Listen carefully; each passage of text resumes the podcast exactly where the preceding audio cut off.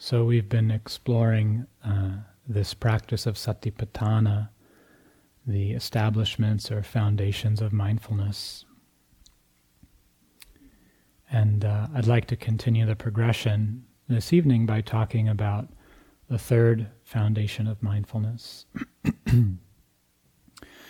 so these these four areas uh, that the Buddha pointed out um, can be understood as, as four sort of areas of human experience that are the most useful, the most conducive to establishing mindfulness, cultivating it, and, and applying it.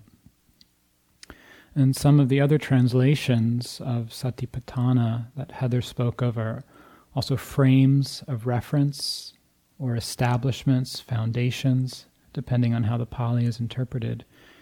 And uh, one of the ways I like to look at it is it's a template. It's a template that can encompass all of our human experience. One among many in the Buddha's teachings, the five aggregates, the six sense doors. All of these are various ways of understanding a human being. This experience that we have of having a mind, a body, a heart that feels. And so we've explored the first two foundations the foundation of the body, this physical form, and how it can be used as a ground for our awareness, for embodied presence. And each of these foundations is a powerful vehicle in and of itself, and they can all work together in this teaching as a direct path to liberation, to awakening with mindfulness of the body, you know, it's said that the Buddha used mindfulness of breathing as his primary practice all the way up through his awakening. So that that's a complete practice in and of itself. And it's said in the suttas in certain places that one touches the deathless with the body. The powerful statement. This incredible gift we each have to establish and cultivate mindfulness in the body. And as Donald spoke of last night so beautifully, this uh, capacity that we have for feeling pleasant, unpleasant, the whole range, and everything in between. And how, when we establish mindfulness in this arena, it's this um, fulcrum or this um, juncture in the chain of our experience where we can actually uh, break the reactivity from a feeling to craving and aversion and delusion. The third foundation is what's called chitta, sometimes translated as mind. I'll speak a little bit more about that in a moment. But it includes the rest of our experience our thoughts, our emotions, our moods, states of mind, so, in a certain sense, it completes the template of human experience in the four foundations. And then the fourth are certain aspects of experience that we can look at, which we'll be discussing further on in the retreat. So, I want to offer some definitions. Um, I want to look at what's included in this third foundation, how we practice with it generally.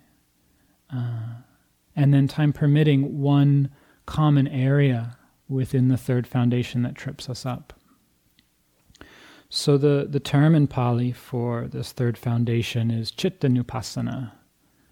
I want to say a little bit about both of those. This Nupassana, which shows up in each of the foundations, the first foundation is Kaya Nupassana, the second is Vedana Nupassana. This Nupassana is a interesting and for me wonderful word. It's related to the same root as vipassana, passati, which means to see or to observe. And the prefix anu is an emphatic. It means like really, like really see. So, so the translation in English is contemplation. To look at repeatedly, to see again and again, or to observe closely. So the contemplation of the body contemplation of feelings, contemplation of chitta, to see again and again. and there's what's being seen, and then there's how we're seeing. The particular features that we're observing and how we're looking. So, this is the Nupassana part. And chitta is an interesting term. When we look at the history of philosophy in the world, different uh, traditions and schools have ways of dividing up a human being. And this the common split in Western uh, philosophy, either between the, the body and the mind, or the um, reason and passion. And in the Asian traditions, the the heart and the mind aren't split, as many of you know. The, the word in Chinese and Japanese, and also in Sanskrit and ancient Pali, it, for heart and mind is the same. And in Pali, it's chitta. So it's not just mind as in mental; it includes the heart. It includes the emotions. It's the seat of our emotions, it's and the faculty of perception and cognition. There's a very uh, funny story of one of these conferences um, early on between neuroscientists and uh, Tibetan monastics looking at the mind. And one of the main neuroscientists, I don't know who it was, uh, had a subject up on the stage with all of these electrodes for an fMRI attached to the brain, to the head, and was explaining how the machine was able to measure the activity in the brain and how we could, you know, begin to observe and see what's actually happening from a scientific perspective in the mind during deep states of meditation and all of the Tibetans sort of this sort of murmur goes. Some of you know the story. This murmur goes through the audience and sort of confusion and chuckling. And one of the Tibetan monks raises his hand and, and says, "Why are the electrodes on their head? It's that's not where the mind is. You're measuring the wrong part. The mind is here." And points to his chest, the center of the heart. So in the Asian philosophy, the seat of consciousness in the mind is here, not here. Another translation of chitta, this is not a um, traditional translation, but one that my teacher uses sometimes that I like, is, a, is the psyche, which gets at some of the, the depth of what it contains. Not just personal, but transpersonal, interpersonal, the whole history, all of the formations and feelings and impressions that we carry in our heart mind, in our chitta the first line of the Dhammapada, one of the most famous texts of the Buddhist tradition and one of the most translated texts in the world, is uh, Mind is the forerunner of all things. Mind is their chief, they are mind made. And in that, I think there's a deep wisdom, a deep understanding of the, the power of the human heart mind as the origin of all of our action, our creativity, our harm. And, you know, one just can c- contemplate through history all of the, the greatness, the triumph of the human being and human spirit, and then the full range of the tragedy and the horror and depravity that we're capable of, and all of it originating in the mind, in the heart. I think about the the ancient poetry of Rumi or Hafiz, all the way up to the present time of poets like Pablo Neruda or Mary Oliver. You know, the beauty, the uh, exquisiteness of what can be done with language or music.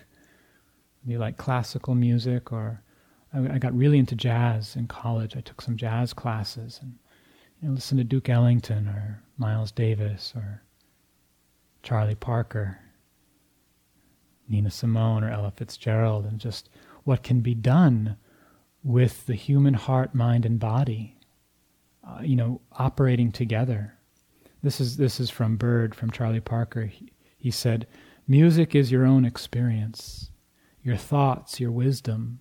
If you don't live it, it won't come out of your horn." So you know, in that, for me, there's this understanding that even something you know as embodied as music it's it's the mind it's the heart also it's what we live that's connected to it or you look at the fulfillment of the potential of a human being in the you know the figures of history that we've been blessed to know and have people like Dr. King, which Donald spoke of earlier, or Nelson Mandela, or people today like Aung San Suu Kyi in Burma, or Malala Yousafzai, this young Pakistani activist for women's education, who was almost killed in an assassination attempt and continued to speak out the strength of the human heart and mind, what can be accomplished. It begins in the mind. One of the um, great uh, monastics and spiritual elders of the Theravada tradition from Cambodia, Maha Ghosananda, uh, there's a story of him attending uh, some protests in Washington, D.C. against the use of landmines in war. In Cambodia during the Civil War, many, many landmines were planted, and years, years after the war, were still ravaging the countryside. People just walking and getting blown, you know, limbs blown off. And he's quoted as having said at this protest the landmines and the anti personnel mines in the ground began in our hearts. If you want to remove the landmines and the anti personnel mines in the ground, we must first learn to remove the landmines in our hearts. So, this is Chittanupassana. This is the contemplation of the heart mind, of understanding the forces that operate within our hearts and mind. And the beginning of the third foundation what the Buddha points to. He says to know when the mind is affected by lust or greed, and when lust or greed is absent, to know when the mind is affected by hatred and when it's absent, and to know when the mind is affected by delusion and when it's absent. And as we know, these are the three roots of the un- all unwholesome action, or the three poisons, so to speak, of the heart mind. And we've seen through history how, when the mind and heart are colored by these forces of confusion and greed and hatred, what can happen? How other human beings, we lose the sense of humanity, the process of becoming an other, something different from ourselves, something lesser than, through a certain perception or an idea that the mind latches onto through confusion, through aversion, and then creates a belief around it that then justifies all kinds of actions. I um, read this book a few years ago. Some of you probably know Bury My Heart at Wounded Knee. It is a chronicle of the last decades in the 1800s into the early 1900s of the genocide, the attempted genocide of the First Nation people in this country. And it's a devastating book, really, really very, very powerful. And I just wanted to read one passage about um, Spotted Tail, who was the chief of the Brule Sioux in what's now Missouri after the Civil War, when the settlers um, started really streaming into the West, the generals at various forts were trying to make more treaties with the chiefs and calling them in to the uh, to the forts. And uh, he was one of the chiefs who was working for peace. And uh, he he came in with his daughter uh, Fleetfoot, who was sick, hoping that the the white doctors would be able to make her well and she died en route. And as they arrived at the fort, she was sort of born on um, a, pa- uh, a pallet, a stretcher, and uh, the the soldiers in, at the fort were very uh, respectful, and you know saluted them and honored them when they came in, and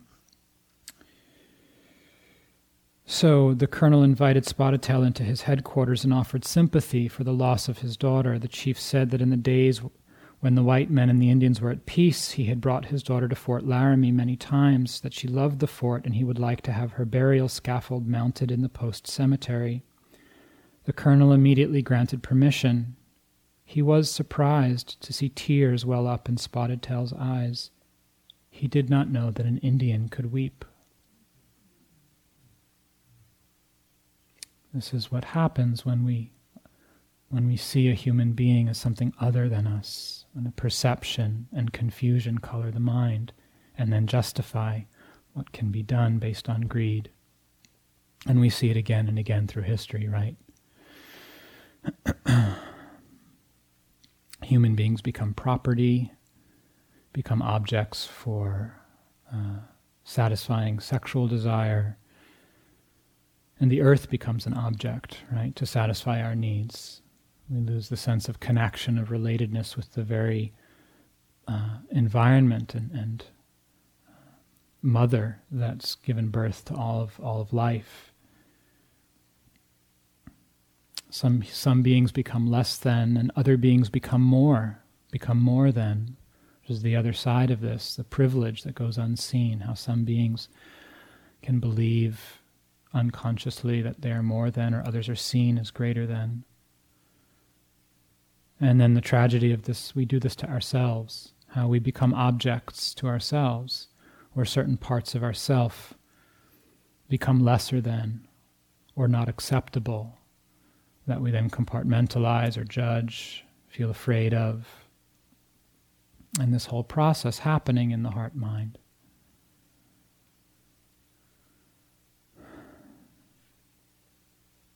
So this is this is the this is the um, the next sort of frontier of our mindfulness from the body, feeling tones to the heart mind, and all of the forces and the emotions and the thoughts and the perceptions that, that arise within it and that color our actions in ourselves, in our relationships, in our society, in our world. So, what's included in this? What does it cover? Chittanupassana, mindfulness of the mind. As I said, the first three point to the roots of wholesome and unwholesome action. And the way it's framed is very interesting. In this whole foundation, it's framed as knowing the absence and the presence of these factors. So, knowing the mind affected by lust and a mind unaffected by lust, a mind affected by hatred and a mind unaffected by hatred. So, many of us who practice Dhamma, we know when we're angry, we know when anger is present. How mindful are we when, abs- when anger is not present?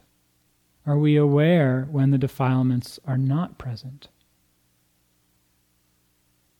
So, one of the delusions that we fall into is either only noticing the negative things, only noticing the aspects of ourself and our mind that um, are deplorable or that cause harm. And then that creates one view of ourself or the other side of only noticing the positive things, only noticing their absence. And the teaching here is the middle path is to notice both. Notice when they're present, notice when they're absent. And giving attention to the quality of the mind when it is not affected by greed or hatred or delusion. This is this is a very uh, essential part of the practice. The defin- one of the definitions of the goal of nibbana is a mind free from greed, from hate, and from delusion. So why not be, start to become familiar with what is the quality of the mind when these are not present, or even when they're less present?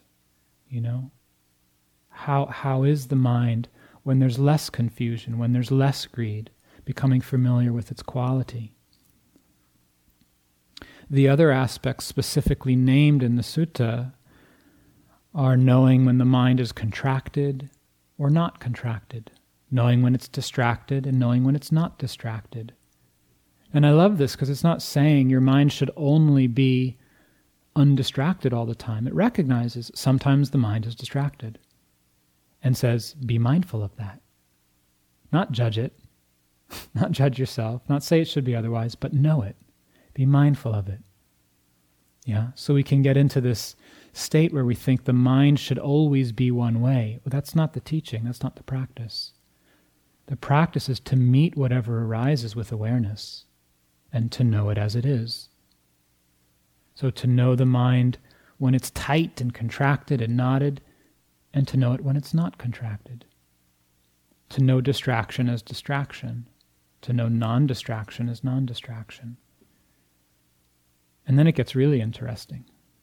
And the Buddha says to know the exalted mind as an exalted mind, to know an unexalted mind as unexalted, the surpassed mind and the unsurpassed mind, to know a concentrated mind as concentrated, to know the unconcentrated mind as unconcentrated. You can be mindful of the lack of concentration. Oh, the unconcentrated, this is an unconcentrated mind. That's what's happening. Awareness can still be present. And then to know the liberated mind is liberated and the unliberated mind is unliberated.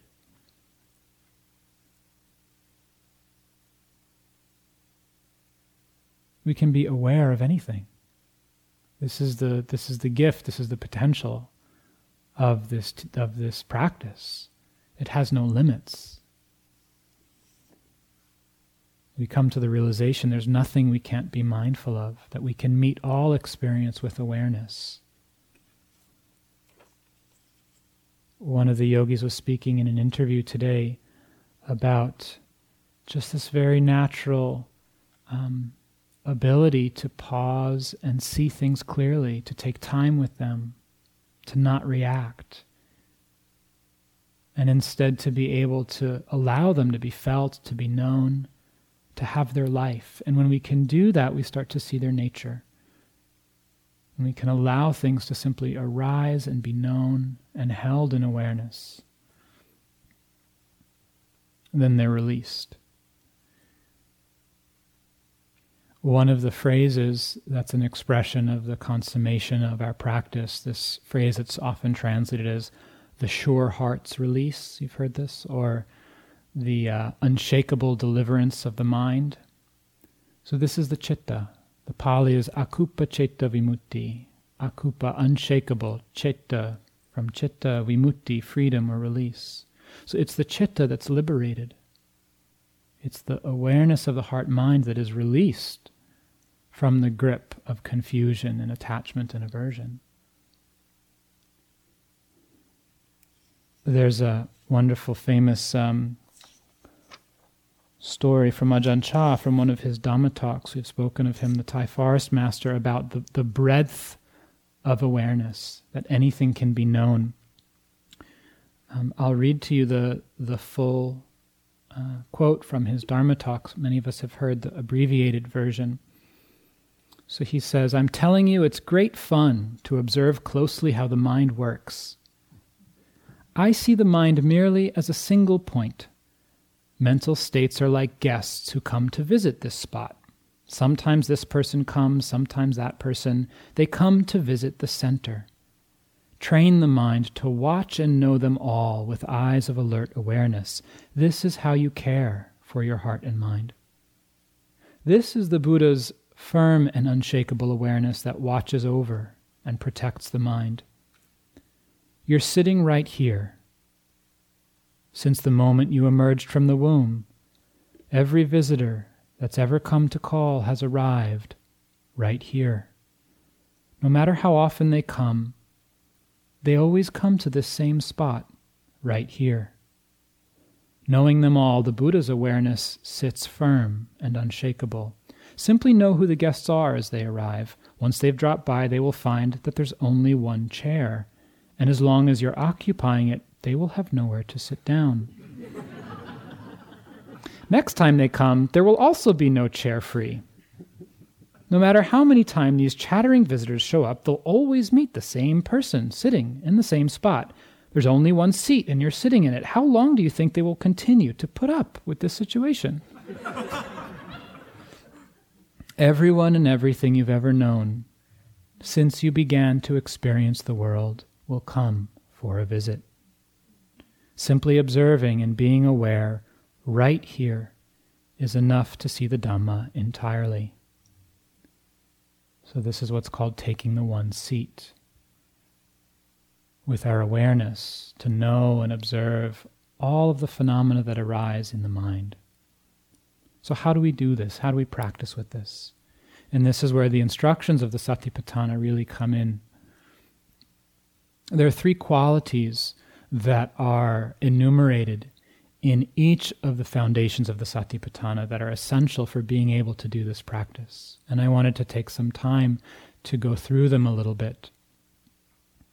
The first is, is an aspect of the heart, as what we would say in, in English, the heart. And it's the Pali is attapi, which is often translated as ardor or zeal. And it has that, um, that sense of sincerity the genuineness of our heart in practicing. My first teacher used to say, one must be wholehearted. It's being wholehearted in our practice. This is where the juice comes from in practice. Without atapi, it gets really dry. In the sense of connecting with our aspiration, our intention, and really doing it wholeheartedly. Yeah. Like if you're going to if you play an instrument and you're going to play your favorite piece, or if you like to paint and you're going to paint a watercolor or an oil painting and you, you bring all of your attention, all of your awareness, all of your heart, your mind, your body to the task at hand. This is atapi, the sincerity of practice. The next quality we've been speaking about is sati, mindfulness. Mindfulness has aspects of remembering, remembering to be present, bearing something in mind. One of the definitions of sati is the ability to sustain our attention on an object, to keep a certain frame of reference in mind, to keep coming back to it. My first teacher said mindfulness means knowing what's happening. He used to say, Dhamma is about experiencing, not thinking. So sati is experiencing what's happening. It's not thinking about it. It's dropping down below the neck and actually experiencing life. The metaphor I like to use is one of listening rather than watching. Watching separates, listening enters. Listening is a part of. Mindfulness has an intimacy with experience, coming close to it, tasting it, knowing it. So, this is mindfulness. And the last quality, which we've also mentioned, is sampajanya, which is a wisdom faculty. It's often translated as clear comprehension, sometimes full awareness. And it's the sense of understanding what's happening.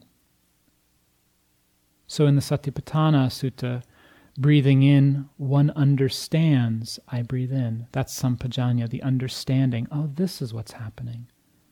Experiencing a pleasant feeling, one knows, I experience a pleasant feeling. That's sampajanya, the recognition, the understanding. Oh, this is pleasant. A wisdom faculty. So we need both sati and wisdom. Sati sampajanya working together. And in the third foundation, the mind affected by lust, one knows, oh, this is a mind affected by lust. There's that understanding, that wisdom present. So we use these qualities to stay in the one seat. The sense of atapi allows us to withstand all of the various, you know, forms and phantoms and dreams and images and stories that arise. Sati stays with it. Sampajanya understands it. So how do we how do we um, apply this to the realm of chitta, of thoughts and emotions, and mind states. One of the um, useful uh, teachings on mindfulness that many of you, I'm sure, have heard, um, originated by one of our Vipassana teachers, Michele McDonald, is this acronym RAIN, right?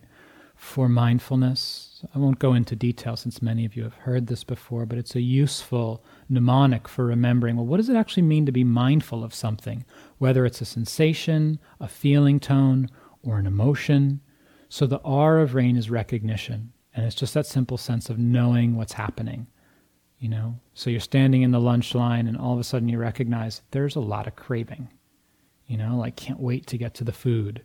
So it's just a recognition. Oh, this is craving the A is for acceptance. It's one thing to recognize what's happening, it's another thing to accept it, to not be resisting it or judging it. But the acceptance, okay, this is what's happening. Can I meet this? Can I include this? The I is for interest. And this takes it another level to actually be interested in what's happening. So we can be aware of knee pain, There's some measure of accepting it, but can we actually be interested in it? To come close to it, to want to understand it, to see it clearly. The N is perhaps the most difficult. It's less of something you do and more of something that happens. Recognition, acceptance, interest are all things we can apply. The N is for non identification, and this is an understanding that arises through practice. It's not so much something you can do. The non identification means that we're not taking things personally, we're meeting experience on its own terms. So the refrain, one of the one of the structures that recurs in the Satipatthana is one contemplates the body in the body, or one contemplates the body as a body. One contemplates feelings as feelings. One contemplates the chitta as chitta. So it's that sense of meeting experience on its own terms rather than from the perspective of a self. And this is non identification. To see craving is just craving. It's not a person. It's not me. It's just a force in the mind. Concentration is just concentration. It's just a particular configuration of mental factors that come together. This is concentration. This is the concentrated mind. This is the unconcentrated mind. Seeing it as it is, rather than through the lens of a self. So, some of the areas that we practice with in the third foundation are thoughts, recognizing thoughts. And we can investigate. This is a very, very fruitful, powerful investigation. What is a thought? You know, think a thought deliberately, think a thought slowly. Notice the space between the words, between the thoughts. And Joseph Goldstein likes to speak about, you know, the power that thoughts have when unseen. How powerful a thought is when we don't actually see it and recognize it. And yet, when we turn towards it and look at it, what is it? How it vanishes. It's just a phantom in the mind. Where is it? You know? My first teacher used to say, learn to see thought as thought learn to see thought as thought rather than as me or mine or true or false. It's just thought. Just like sounds, just like the birds or the wind. The mind produces thoughts. Thought happens in awareness. We can be aware of thoughts. So, this is one aspect of the third foundation. Another huge aspect is being, being mindful of our emotions. So, in the Buddhist psychology, emotions are not singled out as a separate category of experience. They're included with many other mental factors. So, the Western experience or concept we have of emotions gets uh, covered under the umbrella of chittanupassana, of the, the mental states and moods and emotions that move through the heart mind. And this is a full, you know, range of practice. It could be a whole Dharma talk in and of itself of how to work with emotions. I'll just say a few things. First, just recognizing the power that emotions have in our life. You know, the power to make us suffer when we don't relate to them wisely, the power to um, cause us to inflict harm on ourselves and others when we act out of them, when, when we're not able to be aware of emotions and to practice restraint and mindfulness with strong emotions and energies, how they come out of our words, our actions. This is a very, very uh, powerful area to practice with, to learn to feel an emotion without acting or reacting on it. And we have the, the gift of this container and this time to practice with the emotions that arise every day and use it as a training ground to strengthen the capacity to withstand the pressure inside. of our emotions and just see them as they are. To know anger as anger. Oh, this is anger. This is hatred. You know, this is confusion. The mind's confused right now. That's what this is confusion or doubt. To see them as they are, these experiences. So, naming emotions is a very important tool, just giving it a name. How unnamed it can really run the show. When we name it, we start to see it. When it's not named, it can start to color everything that's happening. It's like uh, maybe when you were younger, if you had a, a wool sweater that was kind of itchy, and all day long you felt a little bit like irritated, maybe. I, I had that experience because, and then I realized, like, oh, wait, it's because my shirt's itchy. You know, an emotion can be like that, or a turtleneck that's too tight, and all day long, you know, I might feel a little bit tense until I realize, oh, my shirt's just too tight. So sometimes we can have an emotion running in the background and not really know, and it's coloring everything until we turn towards it and recognize, oh, wait, just a little anxious. You know? Or there's some desire running. Another important aspect of practicing with emotions is understanding them as information. Emotions are telling us something about our organism, our mind, that there's something that matters to us. And so actually listening to them, giving them space to really sense, okay, what's going on here? Not to think discursively, but just to listen, just to create a space for anything that wants to be felt and known to arise in the heart. Very fruitful to start to investigate emotions and see what what are they you know? So what is fear? And to break it down and to see okay well there's certain images in the mind. There's certain thoughts or stories. There's a feeling tone what's that there's certain sensations in the body so emotions are this kind of often this sort of whole configuration of various aspects of our experience so you give it a name Say, oh, okay, wait, this is anxiety. But then say, what is anxiety? How do I know I feel anxious? What would this experience be without the name anxiety? And start to actually contact it directly the thoughts, the images, the sensations, the feeling tones. And then it ceases to have so much power because we start to see how it's operating, what it is in essence. sometimes facing an emotion directly can be very helpful. To really just look at it head on. If it's something we're afraid of, we keep trying to get away from it. And sometimes just turning towards it can shift things. And the last tool that's very, very helpful with repetitive thoughts and emotions is dropping down below your neck. Just experience it in the body. Often these repetitive thoughts and emotions are riding on a wave of energy in the body. And until we actually feel that and address it, we stay on the surface. That's where it resolves, is in the body. So, in Chittanupassana, we, we notice the mind state, but then we include the first foundation, bringing it into the body and actually feeling it, sensing it, seeing how it's moving with all of these mental and emotional phenomena that come through, as we practice with them, we start to see their impermanence, how they come and they go in the heart mind. We notice when they're here and we notice when they're absent.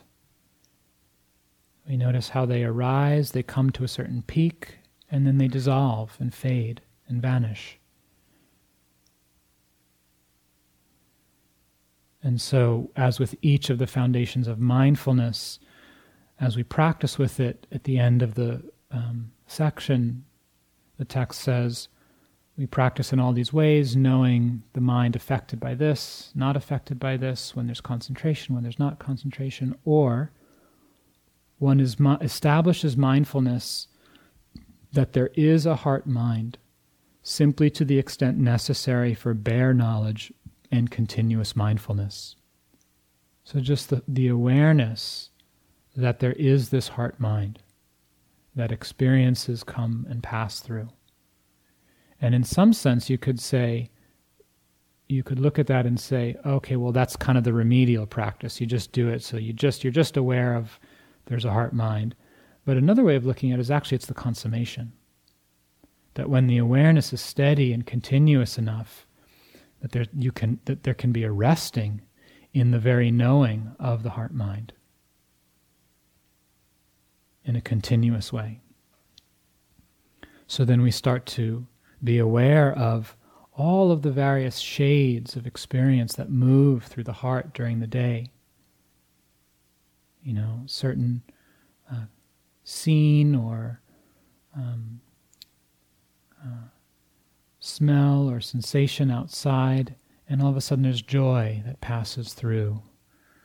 You know, or someone you have some kind of weird weird vibe with on the retreat, and all of a sudden there's irritation You know, some seeing, and this irritation passes through, and you feel a, a flush of heat through the body and a tightness, and then it passes.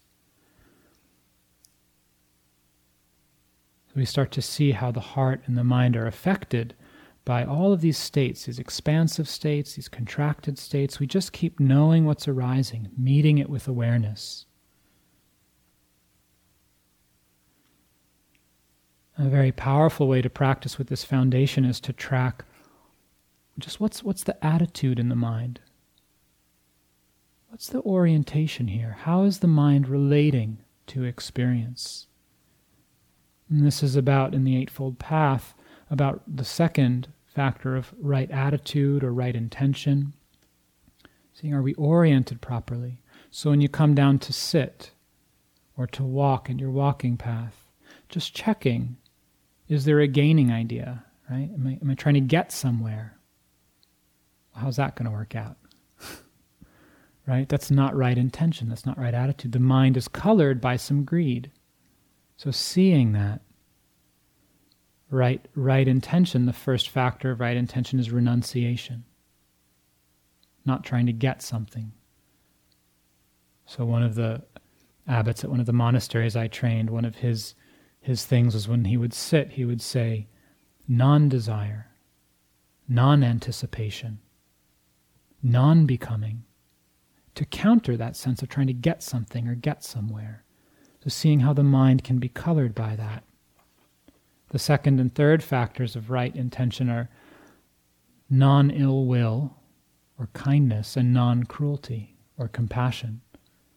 And for me, this was a huge sort of realization in my practice at one point where I, I realized wait a minute, non ill will and non cruelty, that includes me how the mind can be colored by ill will towards ourselves. Yeah? So, what's the attitude in the mind that's coloring where we're coming from in the practice? This is very important to start to become aware of, especially in a long retreat like this. What's coloring the mind? Where are we coming from? Is there greed? Are we pushing? Is there some aversion? Are we beating ourselves up a little bit, saying we're not good enough? And this is one of the very common uh, phenomena, mental states that move through, particularly for Westerners. is a sense of not good enough, of self judgment. I'm doing it wrong, I'm not getting it right. In some sense, a deep retreat like this is a little like open heart surgery for the mind and, and the heart. You know, we, we actually go very deep into the psyche and begin to uncover patterns that have been there under the surface for a long time. And we start to see how they're operating and coloring everything we do. And so it can be um, can be overwhelming at times to start to see how persistent these judgments or patterns are in the heart and the mind. I had a very um, powerful experience with this on my first three month retreat at IMS. I was was doing walking meditation and I would be very, very diligent, walking very, very, you know, the mindfulness was very strong, walking very slowly, each step in the grass, and the bell for the sitting rang. And I, you know, I said, in, inside, I just listened, and the body just wanted to keep walking. You know, continuity was strong, so just kept walking, walking one step at one step. And then at a certain point, I noticed with each step at the end of the placing, there was this little voice, this very just just an echo, just a shade in the mind of not good enough, not quite good enough, just a little more mindful, not good enough, and my heart just broke open. I just felt the years of pushing myself to just just just do it a little bit better, just not quite good enough.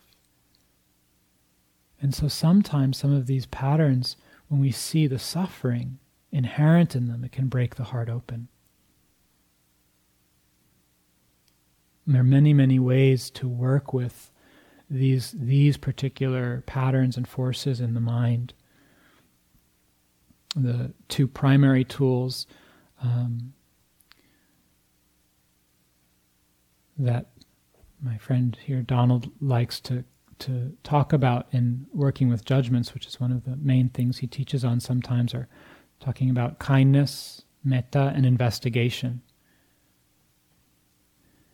And kindness comes in many forms. So sometimes this includes the body and the importance of touch. You know, being able to place a gentle hand on the body, remembering what it feels like to receive a hug or to have your hand held.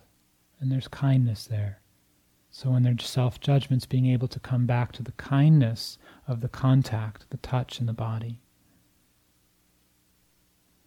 Another aspect of kindness is, is this uh, incredible environment that we live in, out of which we've come, you know, that holds us. Being able to receive the kindness of the earth, of the air, just breathing in and breathing out, receiving the kindness of the trees, receiving their teaching. You know, you look at a tree, it's not judging you. Trees don't trees don't say to one another, "What did you do today?" You know, show me what you produced. you know, you working for your water? Are you working for your sun? we see how crazy it is that we judge ourselves in these ways. Really allowing life to touch us can start to heal the sense of isolation and alienation we feel. Being able to trust that we matter just by being alive. Because we're connected to the planet, that we matter. This word matter, mother, matter, earth, matter, that we matter, we are matter. Inherently, innately, without needing to do anything, be anything become, perform, achieve. And we've emerged from this earth. We're part of it intimately. This is from uh, another Thai forest master, Ajahn Buddhadasa. If I can find it. He said, uh, this is from uh, Jack's, Jack Kornfield's introduction to a very famous book, The Heartwood of the Bodhi Tree. He says Ajahn Buddhadasa spoke of the healing power of the trees and the walkways of Suan Mokkh Monastery. When I asked him how so many Westerners who begin the spiritual life with deep inner wounds, pain, and self hatred can best approach practice, he replied with two simple suggestions. First, their whole spiritual practice would be enveloped by the principles of metta, of loving kindness. Then, they should be taken out into nature, into beautiful forests or mountains. They must stay there long enough to realize that they too are a part of nature. They must rest there until they too can feel harmony with all life and their proper place in the midst of things. Kindness comes in many forms. We can receive kindness from one another.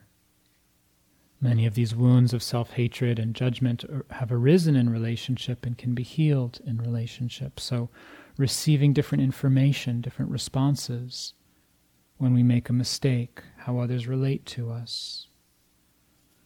I was practicing at a small zendo in Japan, and um, I had a certain role in the in the retreat, and I was the one who's supposed to blow out the candles. And in the Zen tradition, you're not supposed to blow out a candle with your breath you're supposed to use your hand and you cup your hand in a special way and make a quick burst. It blows out the candle. And, and try it sometime. It's not that easy.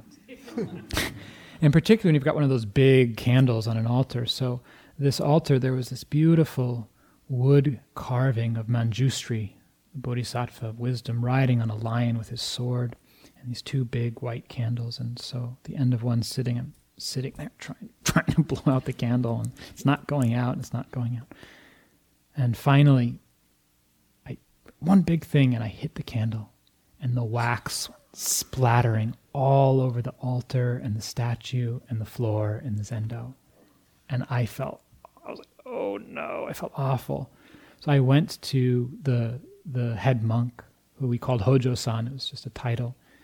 I happened upon him in the hallway, and I went up to him and I, you know, lowered myself and put my hands in prayer position. I said, Hojo-san, I have something to tell you. I was trying to blow out the candles at the altar and I hit the candle and the wax splattered all over the statue and the altar. with no reaction, perfect equanimity, he just listened. His face was totally calm and he looked at me and he said, Oh, that's okay. We all make mistakes sometimes. it's very easy to clean. Come, I'll show you how.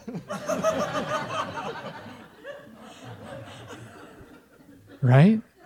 So, getting different information, like, how do we respond to ourselves that way? You know, can we?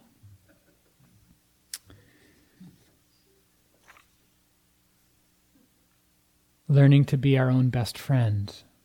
We take that response and we offer it to ourselves. Learning that we can be a friend to ourselves in that way. And then the tools of investigation, as I talked about before, really looking at what is this?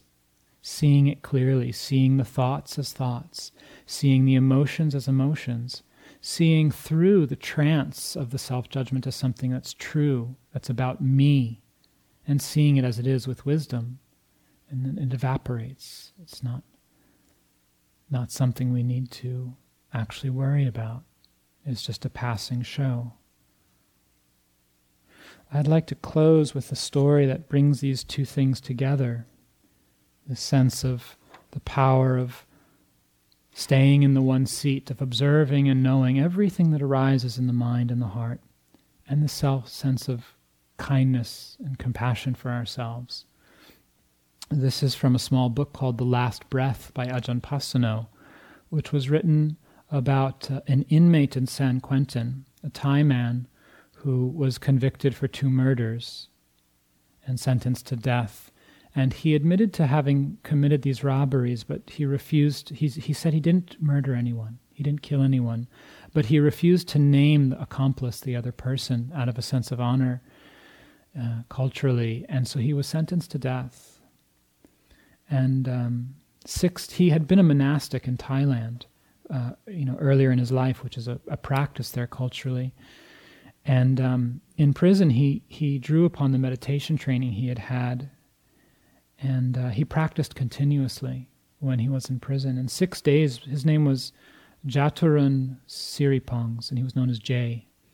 And six days before he was to be executed, a friend of his contacted a Abhayagiri Monastery here north of Ukiah and um, asked Ajahn Pasanno, who was the abbot there, to come down as a spiritual advisor and uh, he got clearance to come to San Quentin, and he spent three days with Jay Siripongs before he died. And there were many reports of just through his practice in the prison, the transformation he went through. And the guards and the inmates recognized that he lived peacefully in the prison, and several of the guards actually supported the clemency appeal for, for him quite openly. And even the former warden supported a plea for the commutation of his sentence, um, which were not granted. And he was, he was executed. But in those last days, Ajahn Pasanno was with him. And this is from, from those days. He writes At one point, Jay said, If I am not the body, not the feelings, and not the mind, then what is it that's liberated? I told him that such a question appearing then in his mind was simply doubt arising. When you let go of everything and experience the peace and clarity inherent in that, you don't have to put a name or an identity on it. This moved me quite deeply when I read it. There's just that sense of death being so imminent, being in the practice, and this question arising if I'm not the body, I'm not the feelings, not the mind. You see the three foundations there, yeah? Then what is it that's liberated?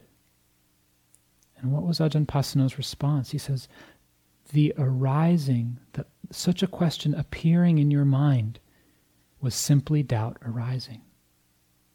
Stay in the one seat and see the phenomena simply arising. And then at a certain point in their in their dialogue, in their time going through everything that had happened and Jay's mental state and his heart, Ajahn Pasanno asked him, Is there anybody you have not forgiven yet? There was a long pause, and then Jay said, He said softly at last, I haven't forgiven myself completely.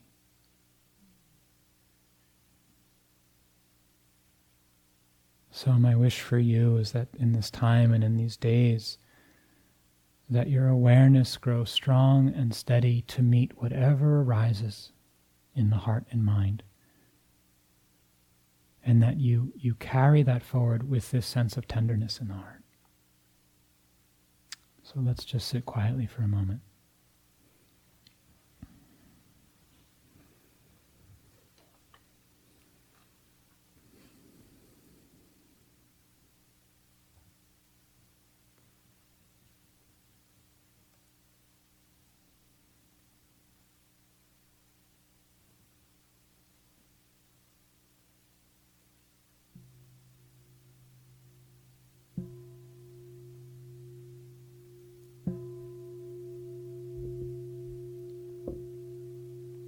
For your kind attention.